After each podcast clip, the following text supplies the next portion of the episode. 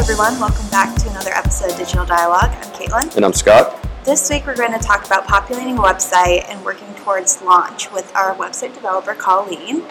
Um, so, over the last couple episodes, we pretty much covered every aspect of the development process here at Yelling Mule.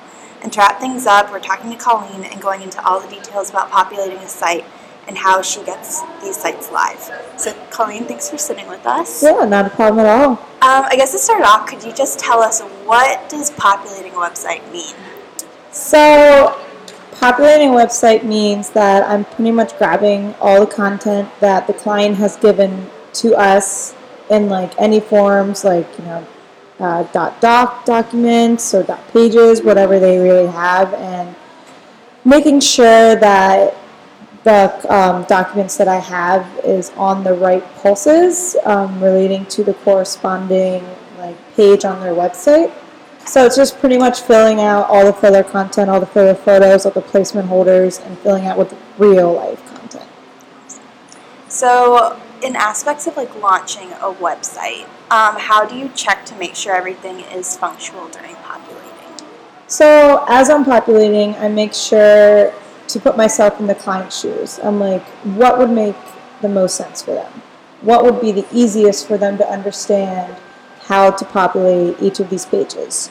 And how to make it so that they only have to populate it in one area instead of populating the same stuff in different pages. Uh, that's really like one of the most important aspects is making sure that the client understands like how it all works in the back end, you could sort of call it. Definitely, and like you said too, making sure it's the easiest way of populating as opposed to doing the same step like four thousand times. Exactly. There, um, there are still some, you know, challenges with WordPress as like making it custom, making sure everything's like on the right level, uh, but yeah, making sure that even the client who's not very technologically advanced can still understand and every, how everything's set up. Absolutely. So, a successful website launch is critical, and important steps uh, have to be taken in order to have an easy launch. Mhm. Um, what does your checklist look like when you're launching? We've heard about the checklist before. yeah, the infamous checklist. Yeah. So, um, ever since I started here at Yelling Mule, we didn't have set checklists in place, and I felt like this was very much needed. Yep. Especially with all the different instances where uh, you have like multi-site or regular site or a website not hosted on this certain um, hosting service we provide, which we'll talk about later. Um, so the first checklist that was here in the first place was the pre-launch website checklist. This is just to ensure that like everything, like all the content's ready, to make sure like the correct, you know, 404 page looks fine, the privacy policy is on there, all the general stuff before launching the website. So this is like the pre-launch before the actual launch checklist. And to have this to, to have this in place is very important just so it's consistent throughout each website. I'm not missing anything. I'm not cutting corners. I'm making sure everything is like ready to go. Awesome. Yeah. So, why is it important to test sites on multiple browsers and devices? Because last week uh, we were with Stan and we talked about the W3C, which is a worldwide organization to make sure that everything is accessible to people on all different types of devices and browsers. So, um, why is it important to like make sure that you can have a site on every single type of device and browser? So many different people use many different browsers, such as sadly IE, um, which uh, they're pushing to use Edge now. Um, but people use Chrome, Firefox. They also use Safari. Some use this browser called Opera. Um, and not every browser has like the same setup. For instance, Firefox has a different setup on PC than it does Mac. So there's going to be some things you have to work around to make sure that to get everything more cohesive throughout each browser. And this also applies to devices, whereas um, iPhones start off with Safari, as, and then you can add in the other browsers such as Chrome. Yeah, or, but that's your default. yeah, that's the default, and how Androids kind of have their own like internet browser.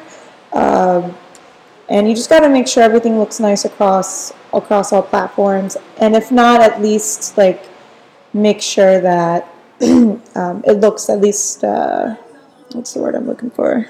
Like somewhat similar. Yeah, somewhat similar, has yeah. A similar experience Yeah. when they're on it. Especially on mobile too, with mobile being like the most popular. I feel like now, like everyone searches on mobile. Oh yeah, it was Absolutely. So when designing websites, um, we do mobile first, Yep. and that should always be what you should be doing because more people have mobile devices than they do have uh, computers or laptops or iPads. So it's always important for mobile.